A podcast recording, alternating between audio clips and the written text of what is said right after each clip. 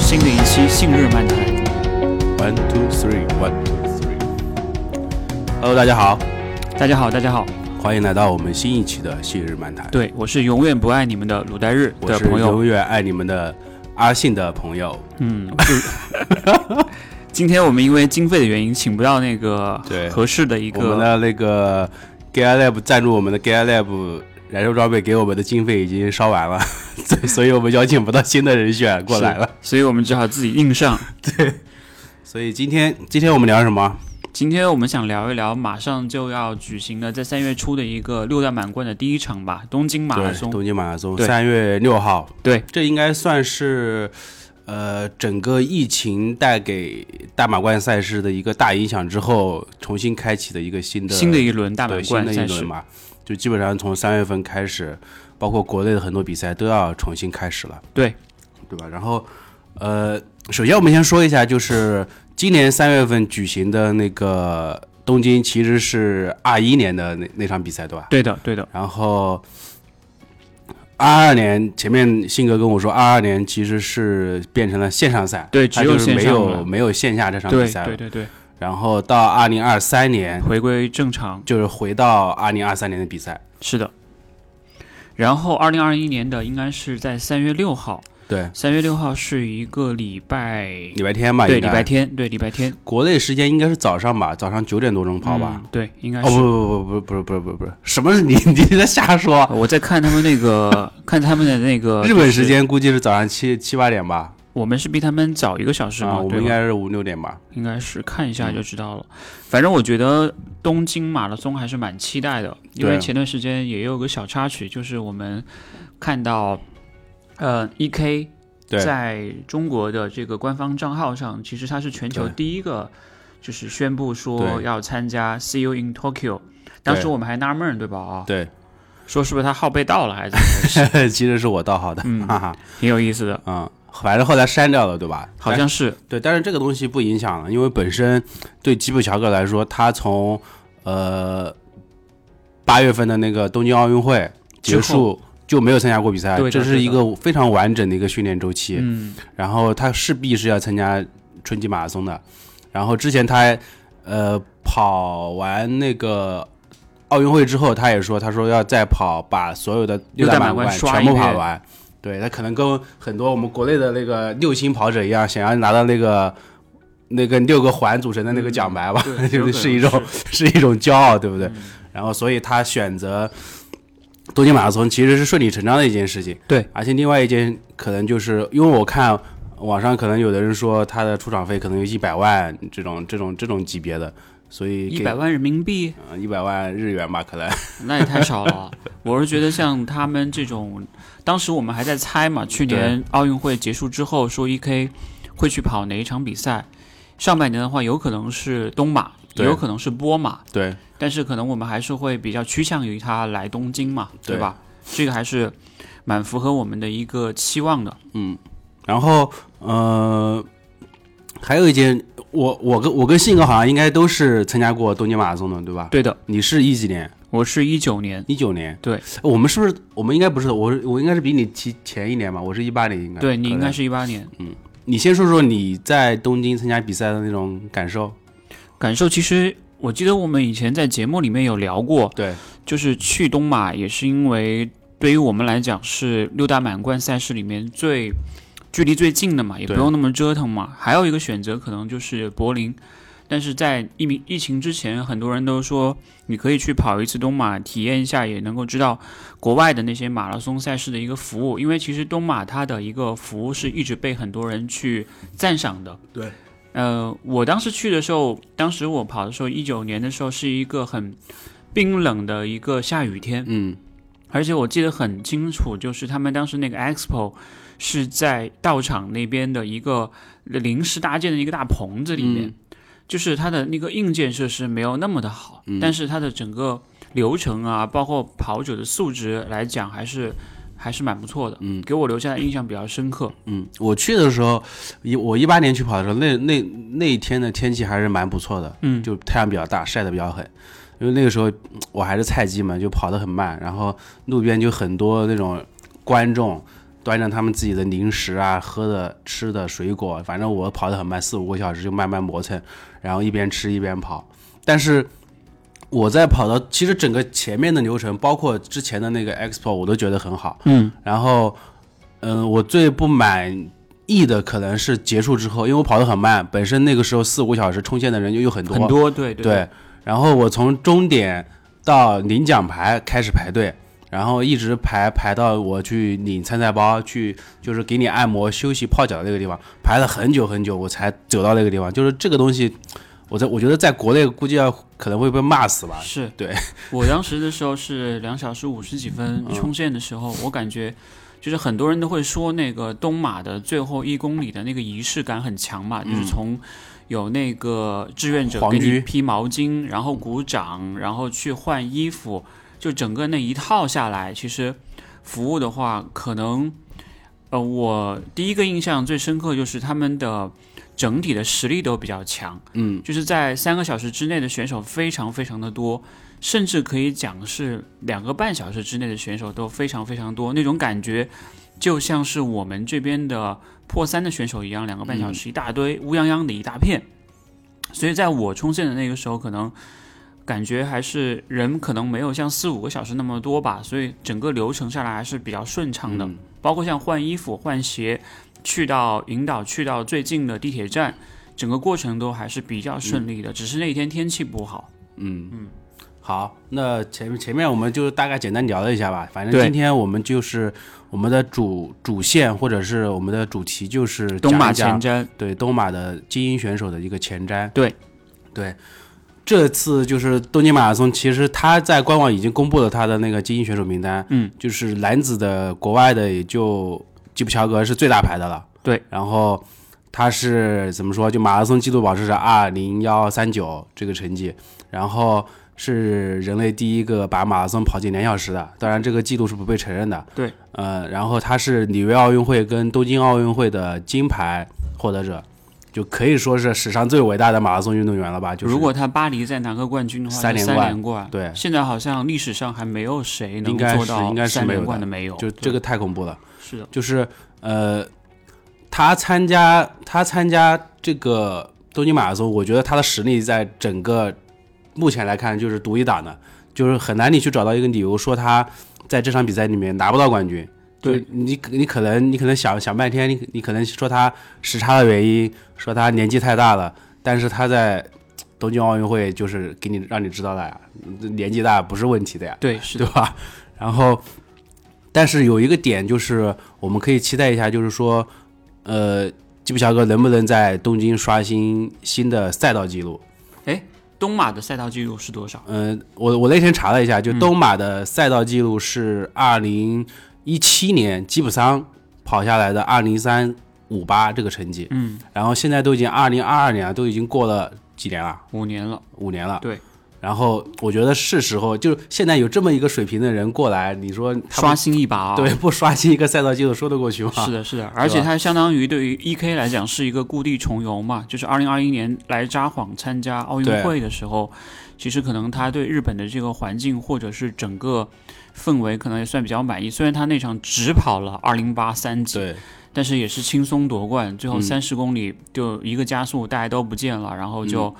把这个奥运冠军揽揽入怀中。我感觉嗯这个过程就是让大家觉得。没有什么波澜不惊的，反倒是我们那个时候关注更多的是二三四名的那个决斗场面，对吧？？就不够有激情嘛。对，就这次，这次对吉普乔格，我觉得有一个影响就是，呃，他是第一次跑东京的赛道。对，在因为去年他跑的不是在东京跑的嘛，是在札幌跑的。札幌跑的，对，对他可能对赛道这个不熟悉，可能会有一点点的影响，而且在那个呃，为什么说为什么我们前面说有可能会刷新新的赛道记录？因为呃，我在那个东京马拉松的那个赛事资料里面，他们就是前言里面说到一个一部分，就是说呃，如果前半程在六十一到六十一分左右的话二十秒完成，嗯嗯后半程再加点速，就是跑一个负分段出来，那也很有可能是一个新的新的记录出来。赛道记录，对，就是这个点对东京马拉松这个组委会来说，他们其实也是很希望看到的，因为这个我我都花了这么大价钱邀请这么一个水平的人过来，你不给我创造一点什么话题吗？对不对？对。然后呃，接下来就是吉普乔格后面的两个小老弟，一个是莱吉赛，他是他有一年就是一九年跟你一起跑的那个，对，在寒冷多雨的，对，寒冷多雨的东京，然后他跑了二零四四八，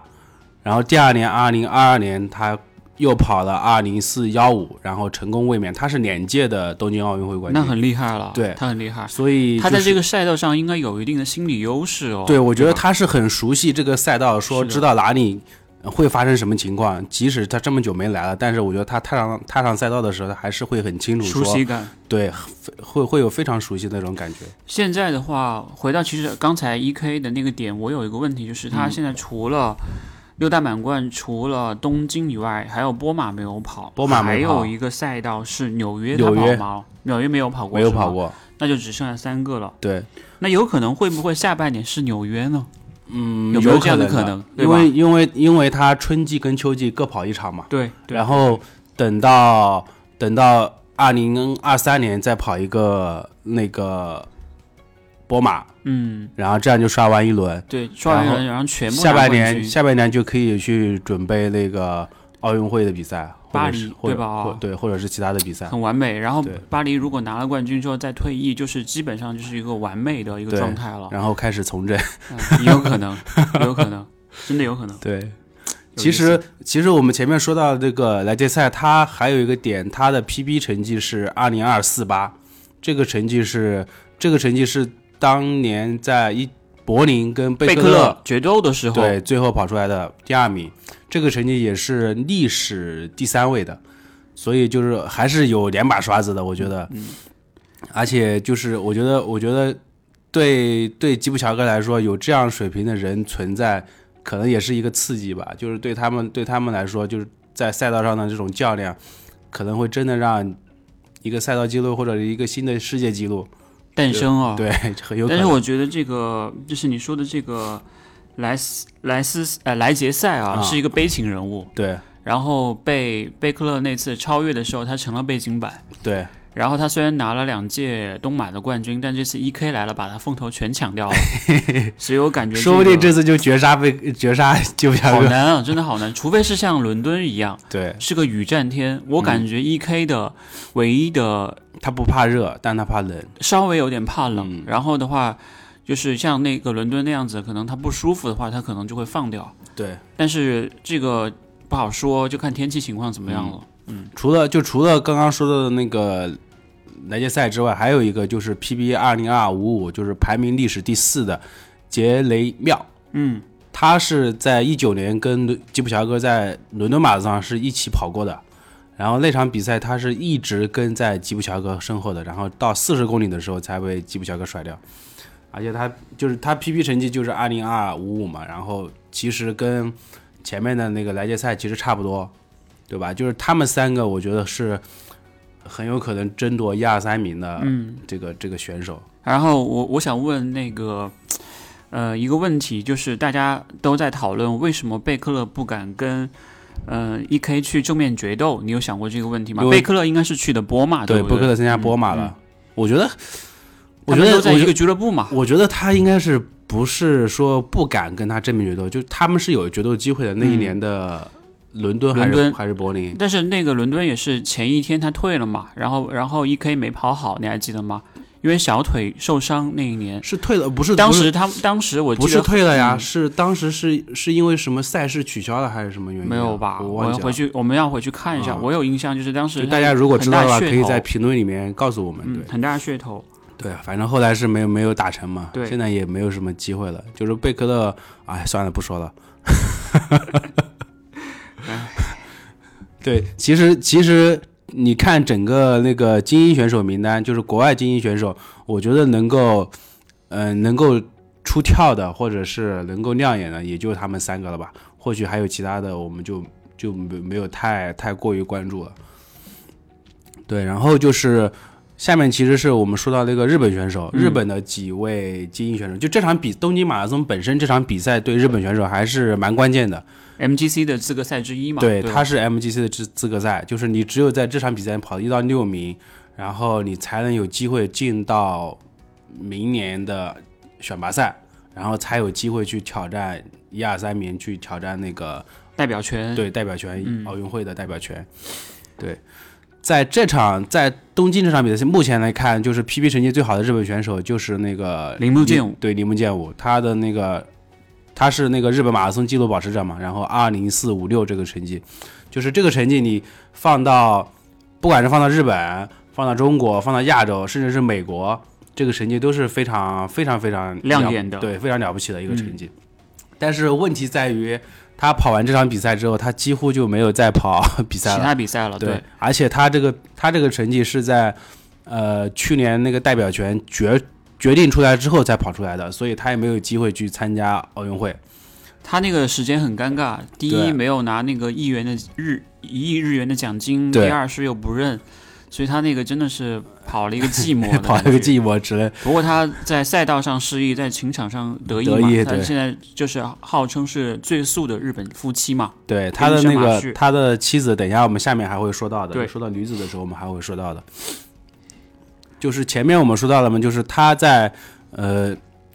跑完这场比赛之后，其实说是一直在养伤，然后就一直没有参加比赛。这次的比赛应该是他第一次第一次参加比赛吧，就是伤伤伤愈复出之后的第一场。嗯，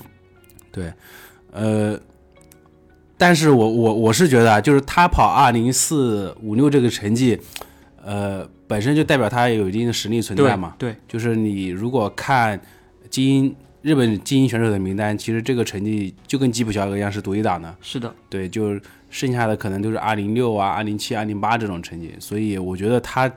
如果真的是这么长时间的铺垫，跑这场比赛拿个第一，我觉得是应该不会是特别大的问题吧。看他自己的状态吧。一个是从伤病中的恢复，我感觉日本选手其实你看那个中村将武也是，嗯，就是在 MGC 上面跑得很猛对，非常猛。然后拿到那个参赛权之后的那段时间，实际上是一个状态一直反复，然后有伤病的一个状态。最后包括他参加奥运会，其实也没有跑得很好，对对不对？对所以我觉得这个，嗯，要看他真正的那天比赛的一个状态，才能够决定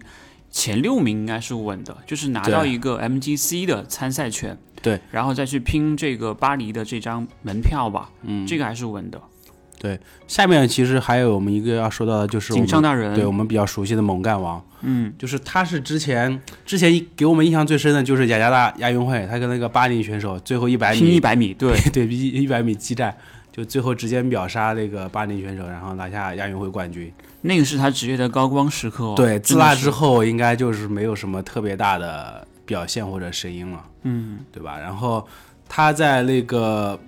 一八年跑过东京马拉松，然后当时是跑了个二零六五四，然后是拿到了那个 MGC 的选拔赛的资格资格，但是他在 MGC 上跑的是非常非常一般，跑了二二二幺零，就是嗯排所有人里面第二十七就。差差一点点被大鱼给拍了的那种感觉。那天确实很热，然后我看他一直就是跟在后面，然后可能也是跑崩了，应该是跑崩了。对，就就我觉得这个对他们来说还挺难的吧，就是本身觉得自己是有机会去挑战的，但是因为天气各种原因，你就没办法去去。MGC 那场比赛真的很残酷、哦，对啊如果你没有拿到前两名的话，你其实相当于白跑。是的，所以一般他们的这种策略会比较的激进，你要么就爆，要么就 PB，或者是拿到这个入场券，就是就跟射了犹太一样呀，是的，前面三十三十公里里带的很猛，超级猛干，嗯，是对吧？然后我觉得他今年的目标，这场比赛目标，至少是要进进 MC 对吧？进进能进能拿到这个资格赛的这个入场权吧，嗯，对吧？然后下面我们总结一下吧，就是东京马拉松男子的精英阵容，哎，其实我看到还有一位比较好嗯的，就是那个小琼介玉，他是那个日本的半马的一个保持者嘛，嗯半马记录的保持者，一小时整哦，我记得是，嗯，他也蛮厉害的。但是我看他全马的最好成他绩，他有跑过全马吗？有啊有啊，是那个琵琶湖嘛，然后是嗯二零六，就是去年的琵琶湖，二零六五幺是他的最好成绩。我感觉他这个半马成绩，如果再好好练一下的话，可能全马应该还会有提升的空间。但是我发现日本的选手可能是跟他们一直就是，特别是大学生和实业团，一直都是针对那种接力赛，嗯，长度都在二十公里左右，所以他们的半马成绩都非常非常非常好，对吧？吧？啊，一场比赛可能跑进六十二分的一大堆，但是你要看他们的全马成绩，好像差距有没有那么，就是没有像我们算算出来的那样子，说理论上能够达到那种成绩的很少。就可能是要慢一点的，嗯，这个还是挺有意思的。嗯嗯，就是嗯、怎么说？就像其实就像你刚刚说的嘛，就是他们的目标，因为你在实业团，你你要跑很多一传这种接对力赛，对，就他们的重点可能都是在这上面。就真正等你转战到马拉松之后，他才会开始说我要去针对马拉松的比赛去做一些特自己的一些系统性的训练对，对，然后才有。其实怎么说？你现在看。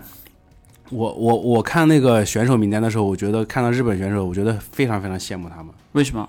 因为他们全是二零五、二零六、二零七、二零八这因为他们本身，我感觉一个是他们的厚度很很很很深，对另外一个就是他们有一个很强的竞争意识，然后本身在日本这种长跑又是比较受欢迎的项目嘛。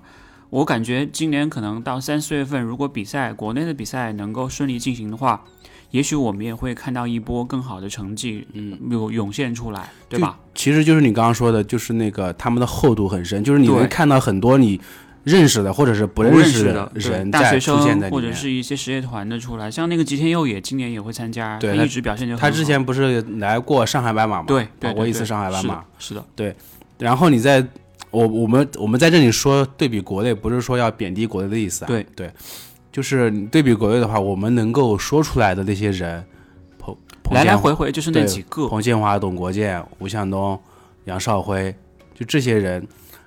说来说去，就去年全运会出来一个冬青人之部，嗯还有何洁也很厉对，害，让我们知道了。我觉得其实还是有机会的，让嗯像他们现在像一居或者是像这种，呃，省队啊，或者是国家队，其实还是会有很多的好的苗子会出现。毕竟我们有这么多人在练嘛，对，再加上这几年。呃整个的大环境也在变好，你看前两天有个新闻讲那个正宝俱乐部，嗯，哇，我看他那个阵容也是很豪华呀，对吧？对，所以也是希望可能到三四月份的时候，我们再回过头来看的话，也许说，哎，又能收获一波特别厉害的新人，或者是怎么样，对不对？对，嗯，就这个时候，我我我的感觉是，呃，我就就像我们之前在跟跑野录一起录节目的时候，其实我们有说到嘛，就是还是挺希望就是国内的这些选手能够去到国外去参加这样的比赛，跟那个大环境去比一比、拼一拼，就是看看他们的水平跟我们的水平在同一场比赛里面到底是什么样子的。我我觉得当年呃南京那场比赛虽然被国际田协处呃取消了成绩，取消了成绩但是我感觉那场比赛还是跑出了一定信心来的。对，就是如果你在那种高速的赛道或者是周边的人都很强的情况下，你是会被激发出另外一层的这种潜力来的。如果你身边人都拖得很慢的话，比如说前面跑六十五分，那后面可能就真的就只有六十五分或六十六分了。但是你一前面就六十二、六十三，那你后面可能就会很很拼了，很兴奋了。所以这个也是看环境和赛道的一一个影响吧，都、嗯都有原因。所以我们还是就抛开这个呃东京马拉松这个话题，就是我们还是期望期待一下，就是接下来的三四月份，呃九十月份、十一月份、十一月份的那些比赛，国内的比赛，对，我们看看说能不能有更好的表现出来。哎，我们这里其实可以开一个脑洞，你觉得嗯大破节以后还会有机会参加东马吗？因为东马对于他来讲也是一个，我觉得会，啊，会吧？他如果想要参加奥运会，他肯定要去跑那个 MGC 的呀，嗯，或者是跑新的啊日本纪录，对吧？不然的话，他也是很难拿到那个参对，那个而且而且他在东京跑过自己的亚洲呃日本纪录的，对的，所以他我觉得他不会说为了去挑战一场比赛，挑战一个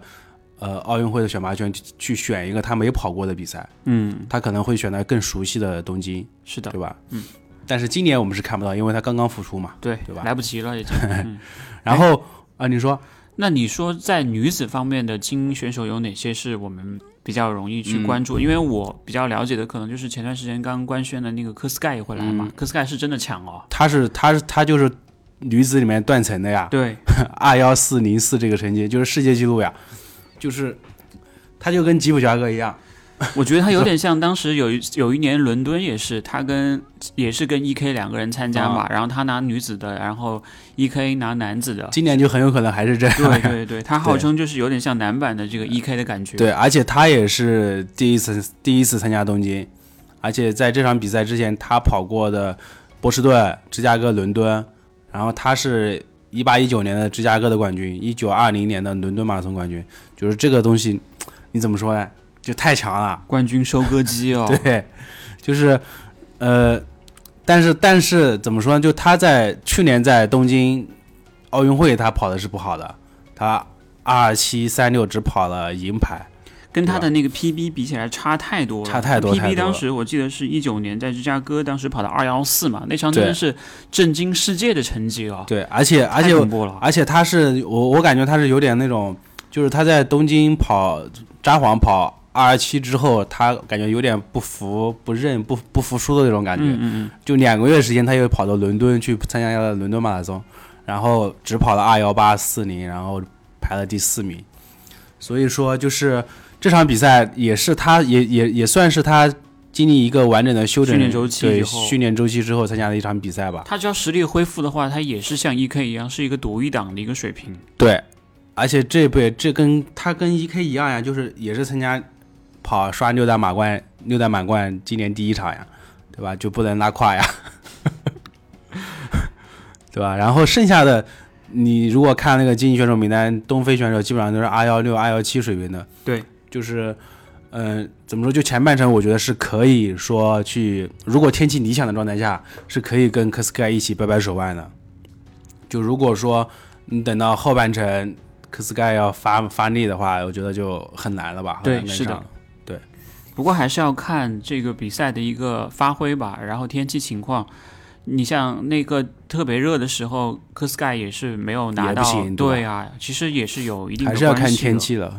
也这也是可能马拉松比较有意思的一点吧，就是会受这种环境的影响还是比较大的一个一个比赛。对，就有的时候受天气的影响，你觉得那些不行的选手，他其实跑得很好，对你觉得他，你觉得他很好，然后他又跑的不行，对吧？嗯。然后除了东非选手之外，今年呃那个东京马拉松还有一个日呃美国选手 Sarah Hall，对，他是前段时间在休斯敦刚刚刷新了美国的那个半马记录是吧？半马记录，嗯。六十七分十五秒，太强了，而且他已经三十八岁了，他比三年的、哦，他比吉普乔格还大一岁，嗯，就是你站到站到两个人站在站在一起，你发现你 你会以为三十号要小很多很多，对吧？主要是因为她老公也是曾经的美国的半马纪录保持者，现在还是现在还是是吗？对现在还是很厉害，而且是老她老公一直带着她训练嘛，对，现在是壮。嗯，超壮的那种。对呃，很有可能，我觉得很有可能，虽然虽然没有明说啊，就是很有可能，呃，赛尔号会把这场比赛作为挑战美国马拉松纪录的一场比赛，因为在之前的休斯敦，就前段时间那场休斯敦，另外一个美国选手是在，呃，叫达马托，他是刷新了美国女子马拉松纪录，然后是二幺九一二，然后在就同一场比赛，他们两个双双刷新了女子全程跟半程的记录，就是这场比赛，我觉得他他其实在一很去年秋天的芝加哥马拉松上就说要跑美国的女子纪录，嗯，但是没能没能跑成嘛，就是我们看到他其实也是受天气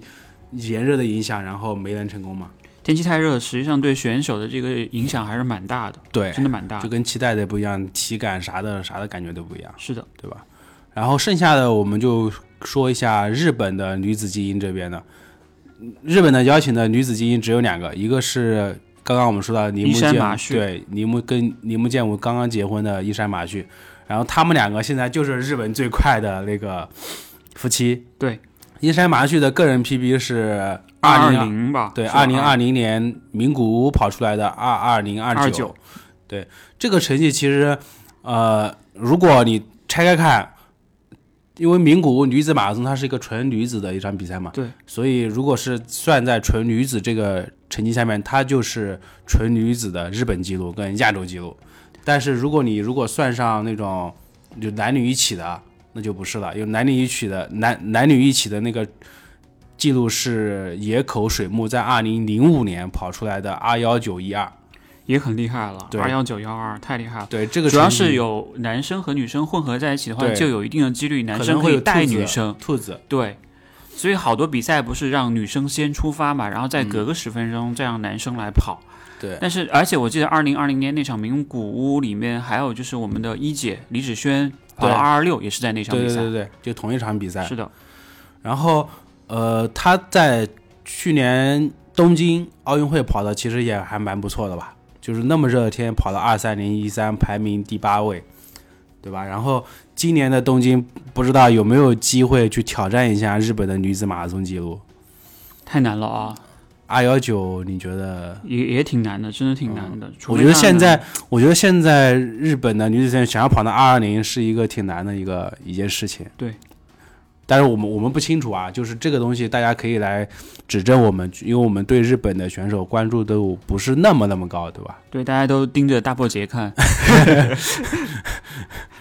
然后呃，下一位日本选手就是新谷仁美，他其实还蛮有意思的。就之前我觉得国内应该也有他的，粉丝粉丝哎，他有没有跑过全马吧？他跑过全马，OK 很早很早之前了。啊，就上一次他跑全马还是二零零九年的名古屋，当时跑到二三零五吧，然后这是他的 PB 成绩。就再往前他他跑的应该是一零八年跟零七年各跑了一场，也都是二三幺、二三二左右的成绩。就这个成绩算其实算强，但是也没有那么的强，也没有跟他那么强的半马成绩比起来没有那么亮眼。因为我记得有一年他是拿了那个休斯顿的半马的一个破了国家纪录嘛，半马的国家纪录嘛，对吧？是二零二零年，然后他在美国休斯顿半程跑了幺零六三八。六十六分三十八秒。对，这个是日本的女子半程马拉松记录，因为因为她本身她跑的很多都是一千米啊、五千米、万米这种这种万米和五千米场地赛出来的一个对选手。对对对对，就几乎没跑过什么全马，全马我觉得只能算是一一个一个小小的尝试吧。他现在应该也开始基本上在转向于全马的比赛了，对吧？他其实职业生涯不是不是说一帆风顺的，因为他中间一三年的时候受伤病困扰，就直接选择退役了。嗯，然后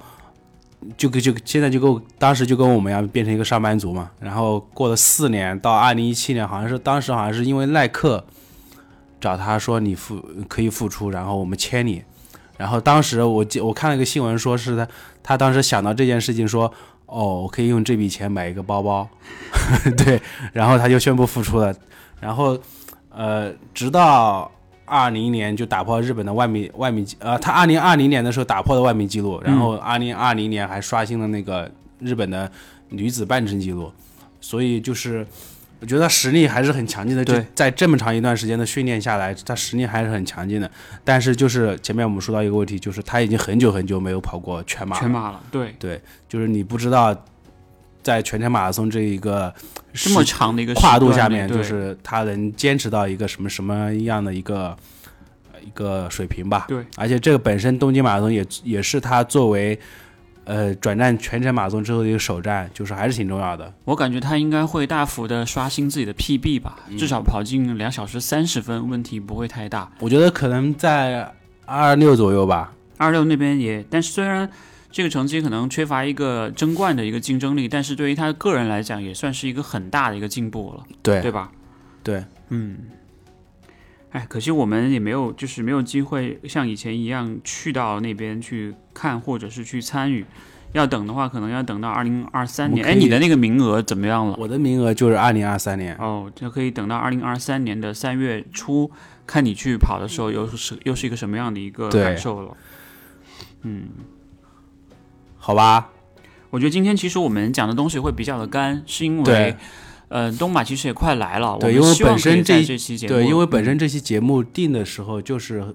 比较比较临时的一期节目。对，因为我们是看到了这些，就是首先是看到 E.K 他要来参加东京马拉松这件事情，那我们觉得我们可以蹭个热点，对吧？对对蹭个 E.K 的热点来讲一下这场比赛的一个情况。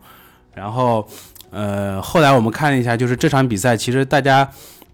我觉得没有大破节，可能关注度不会那么的高，对，不会那么高。然后本身日本选手的水平，包括我们喜欢的那种程度，就没有我们想象的那么好，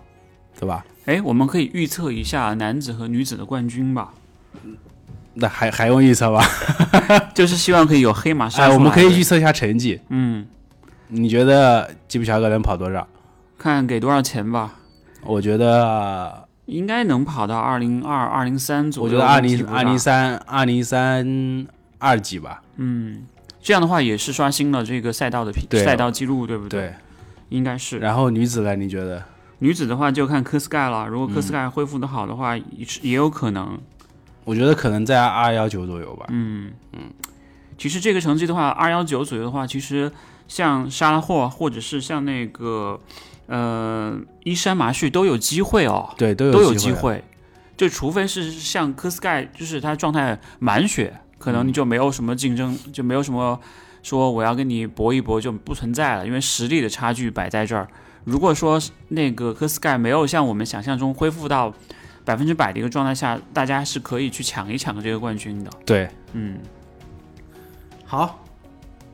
行，我们这期节目就到这里，我们还没有说我们的赞助商的一个事情呢。对，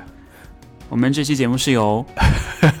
是由 Gear Lab 燃烧装备对实验室哦，没有实验室了对，Gear Lab 燃烧装备赞助播出的，的我们非常感谢他。就是，呃，怎么说，就是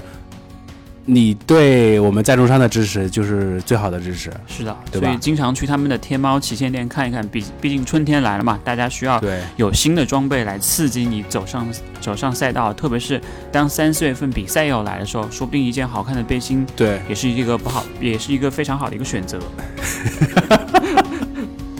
说 Get Up 给了你多少钱？好吧，那我们今天的节目就到这里结束吧。好的好的，谢谢大家收听，嗯，拜拜，拜拜拜拜拜拜。